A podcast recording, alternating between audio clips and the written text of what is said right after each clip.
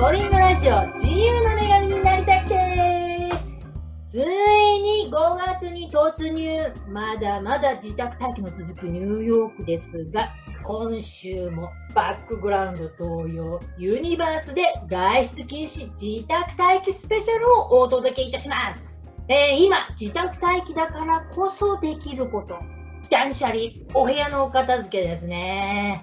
えー、今週も先週に引き続き、お片付けのエキスパート、ライフコーチで心とお部屋、15分でお片付けメソッド考案者の松下純子さんの後編インタビューになります。えー、前編インタビューでは、純子さんがライフコーチになるまでの経歴や海外移住からの人生の気づきを伺いました。では、後編インタビューでは、ライフコーチの純子さんがお片付けコーチになっていくまでの経歴と15分お片付けメソッドの誕生秘話を伺いました。それではどうぞ片付けるっていうかね、分けるっていうのが好きで。うん。で、でも、あ、それ言われたら好きなんだけど、でも、人に、いや、これはいらないからもう捨ててくださいねとか、これ何ですか？なんでこんなたくさんあるんですか？って、こんなのじゃなくて、こういうふうにしてくださいっていうことは絶対にしたくなかった。性格っていうかね。で、それがあるだろうなと思ってお片付けの分野にはあの足を踏み入れなかったんですよ。で、その時初めて言われてお片付け講師お願いしますよ。ああ、それはって思っ、うんうん、あの、お断りしようと思ったんですけど、ちょっと待てよ。うん、この方は今までコーチングを10回受けてくださってる。で、コーチングのこの本人が答えを持っていてやればできるっていうことを知ってくださってる。うん、じゃあ、この、そのコーチングのやり方をそのままお片付けでやればいいんだって思って。ああ、はいはいはいはい。で私はね、あなたの片付けのやり方わからないけど、あなたは多分やり方を何かあるはずだから、それ見つけましょうっていうやり方、発想ああ、じゃあお片付けで、こういうふうに片付けて、こういうふうにして、こうっていうんじゃなくて、自分から片付ける。そう、コリンゴさんの片付け方。そう、私ね、なんでお片付け、私ダメだったんですよ、お片付け。いろいろね、一世風靡した小まりさんとかも、あんなに、ね、メジャーなお片付け方法なのに、全然でダメだったんです。片付けられなかった。というのは、まず、精神的にやられるっていうんですか。こう片付けましょうって言ったり、畳み方はこうですとか言うと、もうダメなんですよね、それだけで。それと、こう、洋服山盛りベッドルームに置いて、捨てるもの捨てないものと決められないんですよ。もうそれだけでもうこう受け付けられない片付け。私はそれと逆で、私、小森さんの話も聞きに行って本も読んで、もうすごい好きなんですけど、あの、あれはこんまりさんのやり方なので、それがほとんどの人が、会う人が多いと思うんですけど、私は、うん、一人一人違うと思ってて。私は無理だったの。本当に無理だったの。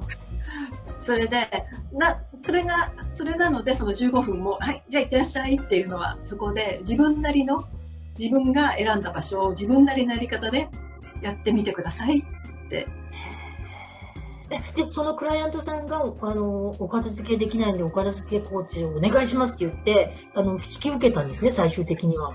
で、その方には、じゃあ、コーチングのやり方で同じやり方でお片付けします。だけど、これは、その方は今までやってくださったからできるけど、他の方には多分できないと思うから、個人も知らないから、うんうんうん、他の人に言わないでくださいねって。秘密って。秘密。それで初めて、で、その、やり方違いますもんね、そう個人個人、うん、理解できないと思ったので、普通の方にはね。うんうん、なので、で、早速言って、じゃあ、じゃあ、下来てくださいって言われて、じゃあちょっと時間見つけて、じゃあ1時間っていうので伺ったんです。でじゃあって言って一緒にやってであのコーチングの後って必ずあのレポート出していただくんですね。はいはいはいはい、大体まあ1日か2日かかるんですけどそのお片付け行ったのは私もう1時間以内にもうレポートが来てすごく嬉しいです。自分がこんなにできると思わなかった。もうすもう来てメールが来てで地下鉄のあもうあこれってライフコーチより完全にこっちの方が喜ばれてるってなるほど。コーチングを受けた後、こう自分の感想とかレビューを送らなきゃいけないんですね、純子さん。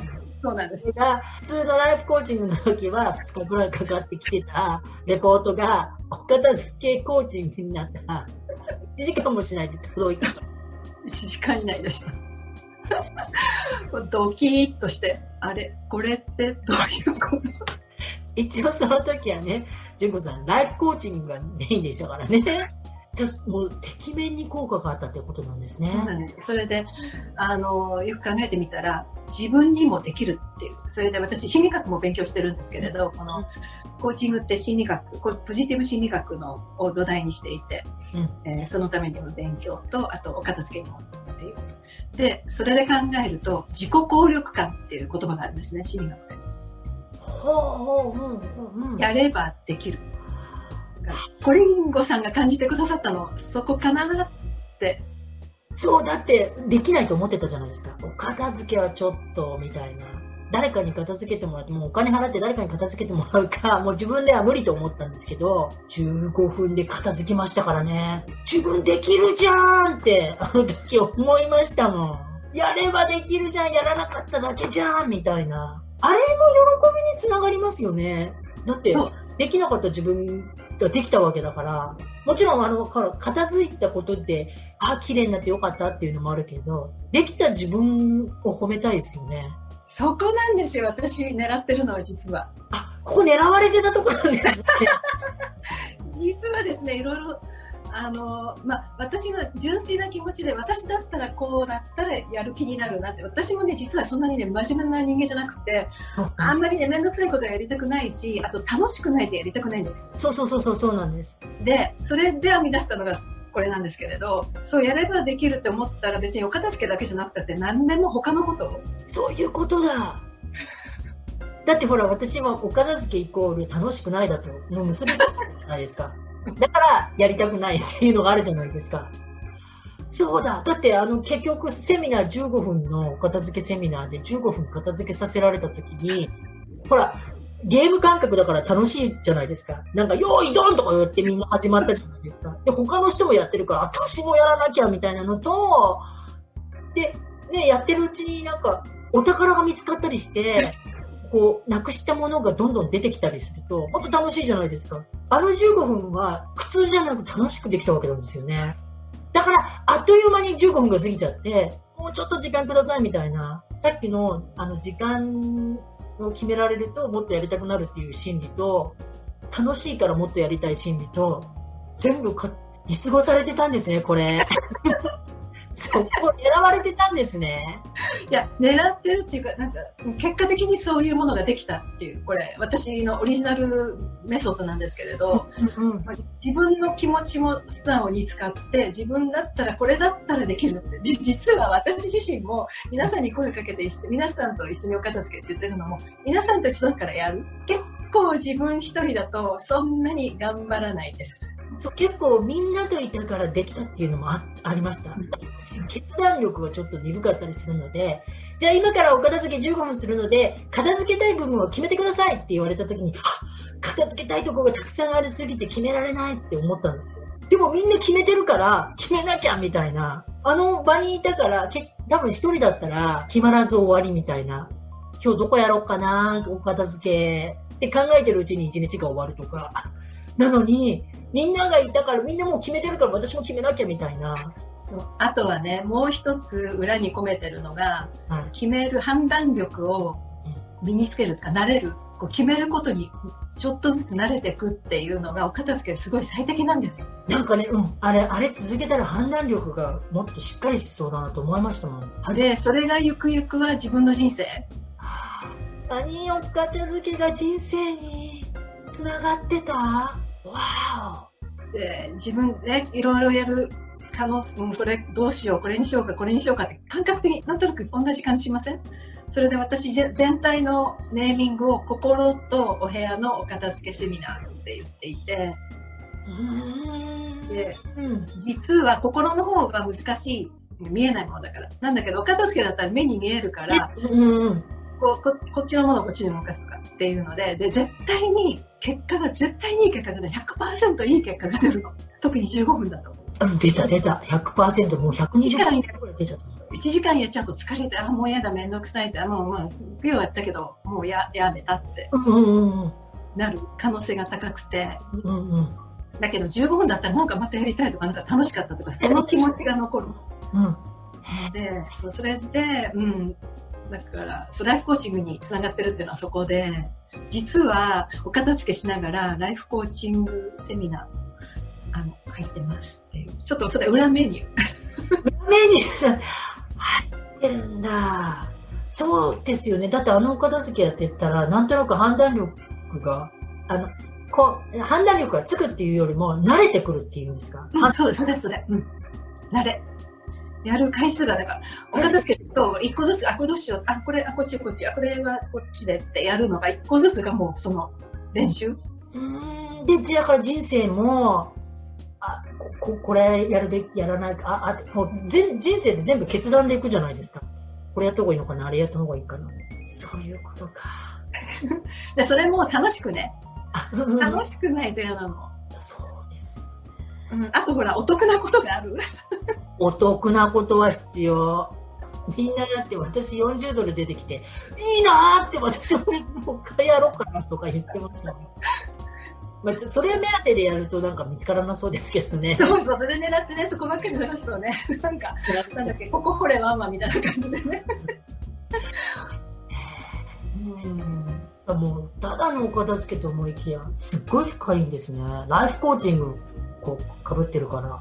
うん、そうそれでそこからあの始めて、うん、でそれでその話を聞くあ聞いた方がじゃあお願いしますっていうことで声をかけてくださってそれでこれをセミナーの形にしたのはまたきっかけがあってその後私がポジティブ心理学を教えていただくことになった松村有さん医学博士の方なんですけど公衆衛生ポジティブ心理学っていうのがあるんですね、うん、すごい方なんですよ。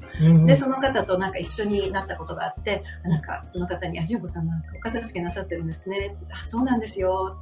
あの、もしよかったらお手伝いしに行きますからって言ったら、いや、来ないで。って言われて、いや、見られたくない気持ちわかる。だって私、純子さんここに来られても困りますもん。今こう バックグラウンドを宇宙に変えてますからいいですけど、実際ここ来られて、純子さんチェックされるのちょっとなって思っちゃいます。私も、あれ、オンラインだってから参加したんですもん。参加して、まあ、大丈夫かなみたいな。オンラインそれでその時に、いや、そんな気にしないで、いや、でもそれだったら、セミナーの形にしてもらったら参加したい。わかる。だから私も参加しました。それでセミナーが始まったところなんですそれで自分で、あの、いろいろこう考えてまとめて、しばらくちょっと時間がかかったんですけれど、うん、で、で、セミナーの形にして開催したんです。で、その先生、1回目に参加してくださったかな。うん。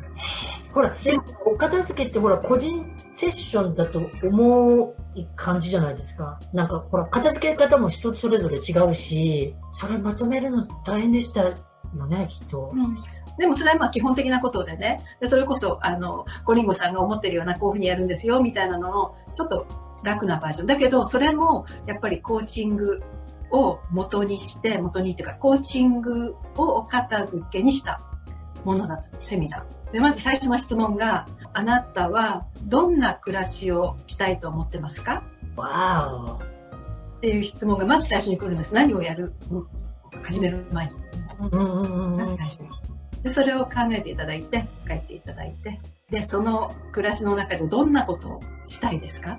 ああ、はいはいはいはいはいはい。あ、私答えなきゃいけないんですね。ま、待ってたんですね。すいません。え、え今の、できればね、なんか物が多すぎるので ね、ごちゃごちゃし、ごちゃごちゃ感が生まれるんですよね。これがすっきりしたいんですけど。すっきりしたい？すっきりしたら、そこでどんなことしたいですか？え、すっきりしたらなんかほら、なんて住んでるところがすっきりしたら、こう、気持ちも楽になって、ガタガタし、性格的に結構ガサガサしてるので、ガサガサしなくなるのかなと思って。なんかその自分を考えるとちょっとウキウキします？湧くうんうんしますします。こうでも結局できてないんですけどね。でもいいの別に今の状態は OK だけどそのイメージを持っててで何かこうじゃあちょっとお片付けしようかなと思う時にえなんで私こんなことしてんだっけと思ったらそこに戻って私何のあああいうふうに感じたいんだなあそうそうかそうか。そういうふうに暮らしたいんだなとかそこに戻ればいいんだ。そこが究極なの。なるほどね。なんか結局私ほら、なんとなくもっとシンプルに過ごしたいな。ちょっとお花とかも飾ってみてって思っても、だんだんだんだんお花を置いてるところに、なんか手紙が置いてあったり、物が置いてあって、ガタガタガタガタ、結局お花も台無しみたいな。はあ、そういうことか。でも、お花のとこにそれがあっても、別にそれが自分が選んでることだったら OK なの。そう、もうね、そこびっくりしたんですよ、セミナーの時に。私、物を片付けても、またそのスペースが生まれちゃうと、そこに物を置いてしまうので、これがダメなんだって思い込んでたんです。うん、そしたら、純子さんが、いや、スペースには物を置くところですから、置いてくださいって言われた時に、スーッと、よかったんだ、間違ってなかったんだって、あれ、あれ衝撃的でした。あの、なダメって思い込むじゃないですか。綺麗にしたところには何も置いてはいけないのに置いてしまう自分をこう責めるっていうか、そうすると、あの、また置いちゃったか、もうそのままいいかって。置いていいんです。で、また置いたら、また後で15分片付ければ、その通りだと。びっくり。そうか、そういうことで、しかも、その、自分がどうなりたいかをイメージして、で、なんか、なんでこんなことやってるんだろうって言った時にそこに戻ればいいわけなんですよね。で、究極欲しいものって自分の感情で、あ、なんかスッキリしていいなとか、うん、あ、なんか、なんか楽しくなれたなとか、うんうん、その状態じゃなくてどういう状態でも実は構わないんですよ。で、私、お片付けの時も何にも捨てないでください。さんっていうか、びっくりしたんですよ。捨てなくていいです。っていうのに、捨てなくていいですっていう。なんか、これを捨てたらいいのかどうなのか迷ってるんですけど、え、迷ってるなら捨てなくてもいいです。私は基本全部捨てなくてもいいと思ってます。えー、それじゃお片付けにならないじゃないですかとか思ったんですけど、全部逆疲れましたよね。でも自分にその大切なものだったら捨てちゃダメですよね。確かに、確かに。だから私、こう、なんか捨ててもいいのか捨てても良くないのかわからないものってあるじゃないですか。微妙に。でも、わからないっていうことは捨てられない何かがあるわけじゃないですか。それをほら、ときめきお片付けだと、ときめかなかったらもう完全に捨てなきゃいけないのに、そこができないから次に進まないんですよね。あの、小丸さんの法則だと、うん、決められないから。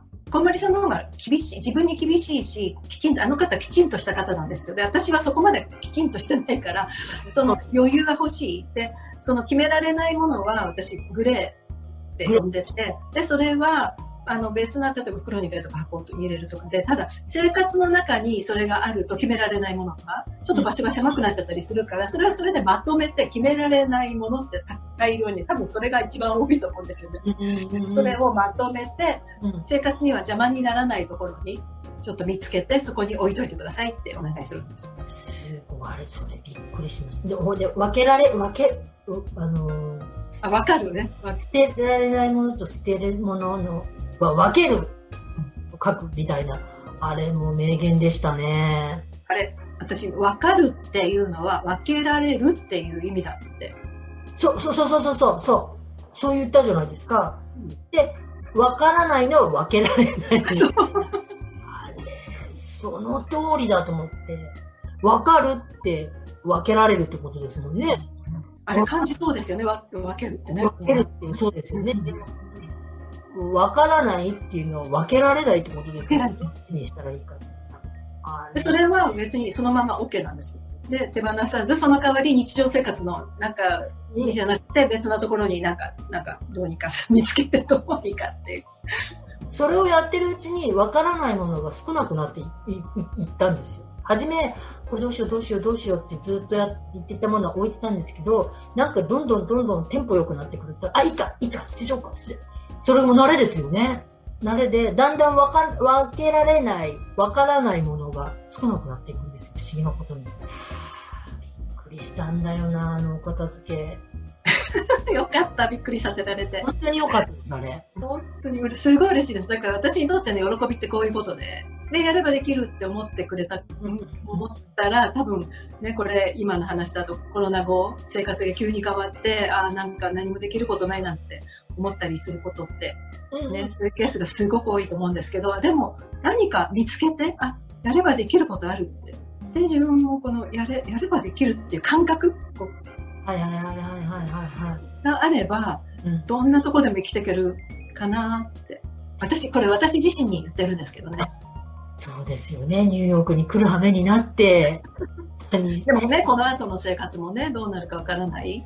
でもまあ、やれば生き,、うん、生きていけるよね。やればできるよねって。うん今なんて特にこうコロナが、なんか随分皆さんのライフを変えたじゃないですか。生き方をね。こので、多分、あの、コロナが終結、いつするかわかんないですけど、もう本当に近々2、3ヶ月のうちにするのか、来年まで続くのかわからないですけど、これによって生活がガラッと結構みんな変えさせられたじゃないですか、無理やり。その時にちょっとこれ必要ですよね。い生きていく糧っていうか、そう感覚がねや、やればできる自己効力感。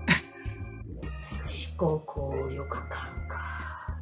そう。もうじゃあ、どんどん、純子さん活躍の場が広がっていっちゃいますね。これからこれが必要になってくる時代じゃないですか。やればできるで大丈夫です。やればできる。やればできるね。やればできる。うん、で、そう、私は、そんなに野望があるとかそういう感じじゃないんですけれど、海外にこんなに長くうん。いる割にはっていうか、いるとそうなのかもしれないけれど、すごくこう、日本が元気でいてほしいっていう気持ちがすごく強くて、うんで、あとは海外にいる日本人が元気でいてほしい。え、じゃあ、じゃあ、ね、今ちょうど聞こうかと思ってたんですけど、純子さんの野望を、あの、夢とか野望っていうのは、そういう人たちをヘルプするってことですか？うーん、一緒にやってこうねっていう感じですね。うーん。一緒にこう元気になっていこうみたいな。うん、たくましく、海外に住んでいる日本人、また日本にいる皆さうん、そう。うん、なんか、ん。あの、結構困ること、ね、やっぱり海外生活だとなんかちょっと大変なこととかあったりもするし、でも、ね、日本で生活しててもいろいろもちろんあって、うん、で、一緒になんか、この、図太さっていうか、たくましさ をあの、感じて身につけてっていうか、なんかやればできるって。もううん特にね、もうニューヨークなんて、つぶとさがないと頑張っていけないから、もう本当にすぐおられるっていうか、あってなっちゃうから。うん、でもじ自分、一番の、あの、相手は実は自分なんです。うん。自分。自分頑張れって頑張れっていうか、でもあまり頑張れるっていうのだって私ちょっと逃げたくなっちゃうので、うん、やればできるよ。できること見つけよう。で、本当に自分の近く、身近なところでできること見つけようね。だってお片付けってまさにそれですもんね。すごい身近なことじゃないですか。でもあれができたらなんかもっと何かできそうな感じが湧いてきますよね。そうだから今のコリンゴさんみたいになってほしいよ。こんな感じにね、なんか私何でもなんかできそうな気がしてききてますオンラインとかやっちゃったし、オンライン、うん。みんなオンラインミーティングとかやってるのに、私今まで一度もやったことなかったの。に、やってみよう。私のそうさっき聞いてくださったのの続きで私もお片付けオンラインでそんなに積極的にやってなかったんですけどもうこれ機会にもうどんどんオンラインでやってきます。で逆にその方がつながりやすい皆さんご自宅で自分のことができるから、うん。うんうんうんうん見せてもらったりとか、うん。どんなんなりましたって言ってるとこんなんになりましたってうんうんうん。だからね、そしたらニューヨークに住んでる人だけじゃなくて、違う海外に住んでる方、日本に住んでる方、みんな受け取れますもんね。みんなでなんかこうやればできるこそうう15分でいいそ、そこがいいんですよね。15分。15分ですからね。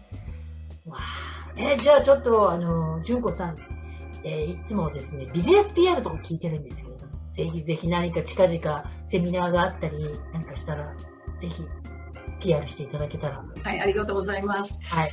えーっと今ちょっと話したのとあの大体同じなんですけれどこれからオンラインでお片付けセミナーをどんどん開催していきますのでうーん。でそれもあの参加しやすい形にしてあのあんまり1回の人数を多くしないではいはいはいはい、回数を多く開催して、あ、なるほどね。少なめの、あの、セミナーで回数を多く。そしたら、人も受けられますもんね。であの時間なんかもね日本からも受けられる時間とかあ、時差がありますからね。まあ、朝か夜か、まあ、そんな感じでね。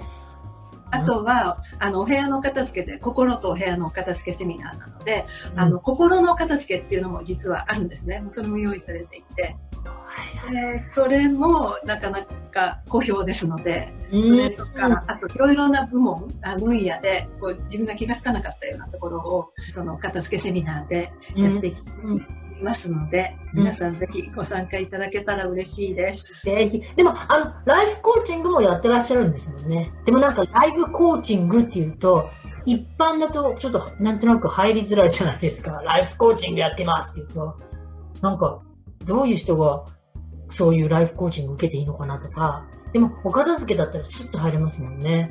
で、お片付けに入りつつ、実はライフコーチングもされてたみたいなね。そうなんです。だから、やっぱりセミナーだとね、皆さん、あの、参加しやすいので、参加していただいて、で、その中でもし、あの、やっぱりちょっと、プライベートで、あの、受けたいなっていう方は、あの、個人的に言ってくださったら、ライフコーチングの方は、そっちが本当はね、元のあのメインのところはそちらですので、それはずっと続けていきますし、うん、あの今までのあのクライアントさんともずっとつながってきます。そこはあの心配せず、お片付けが表面的にはメインに出てきますけれど。うん、ベースもライフコーチングですからね。はい。じゃあ、あの、ウェブサイトもね、あの、ブログの方に載せておくので、ぜひぜひチェックしてみてください。はい。えー、では、最後の質問になりますけれども、この番組を聞いてくださっているリスナーの皆様に一言何かメッセージがあればと思うんですけれども、はい。コリンゴさんの放送多分世界中で聞いてらっしゃる方が、ね、いらっしゃると思うんですよね。なんか、本当なんか、それを思うとワクワクしますよね。どんどん広げないと、もう本当にいいゲストに出てもらってるので、こういう人をどんどん配信していかないといけないので、もう頑張らないといけないんですけどね。途中で聞いててくださってるはず。そう思います。で、あの、今ね、コリンゴさんがすごい、あの、上手にインタビューしてくださったから、ほとんどのことを言い尽くしたんですけれど。で、その中で一番、あの、こう、こうだったらいいなと思うのは、やっぱり、あの、やればできるっていう気持ちを。インタビュー中に出てましたもんね。そうなんです。それを何か、私の場合はお片付けとか、ね、うん、ライフコーチでそれを感じていただいて、あの、なんていうのかな、一回り大きくなって、うんうん、であの生きていくっていうことをしてもらえたらいいなって思ってるんですけれど、それを感じていただいて、これからのどういう世の中になるか分かりませんけれど、本当どういう世の中になるかも本当に分からない。でもお互いたくましく、時々、あ、そうだと思ったら15分お片付けちょっとしてみて、あ、なんかできるじゃない。うんうん、ちょっとしたことでいいんですもんね、本当にね。15分ちょっとやってみて、あ、できたって思えば。でね、15分がちょっと長いと思う方は5分っていうのがありますから。5分。でもそれやるとき必ずタイマーかけてくださいね。自分の中で5分と思うだけじゃなくて5分15分と思うタイマーかけないと自分は気がつきませんのであ5分でこんなことできたじゃないってもう15分なんてもうたっぷりの時間こんなことできたっていうの必ず嬉しいことが待ってますので、本当に待ってた待ってました。嬉しいこと。騙されたと思ってね。騙された。そうですよね。見ると本当これは本当ですから私は身をもって体験しました、それは。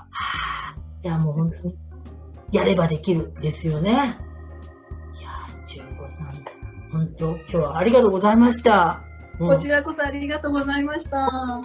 もう、今後、世界がかなり変わっていくと思うので、本当に役に立つあのお話をシェアしていただいてありがとうございました。私も楽しかったです、お話できて。楽しかったです。で、コリンゴさんもまた参加してくださいね。あ、もう、もうぜひぜひ参加します。もうこうみんなとの片付け、すごい楽しかったので、ぜひぜひ参加させていただきます。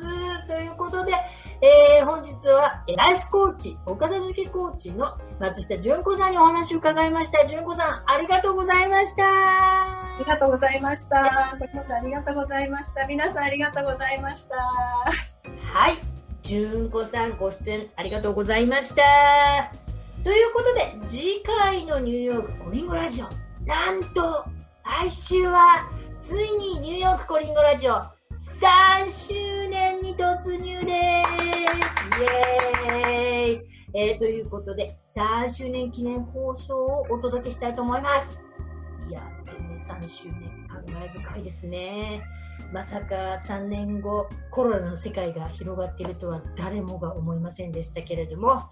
ということで、アニバーサリー放送などでスペシャル企画なインタビューになっております。ぜひ来週もお聞き逃しなく。それでは、See you next week! バイバイ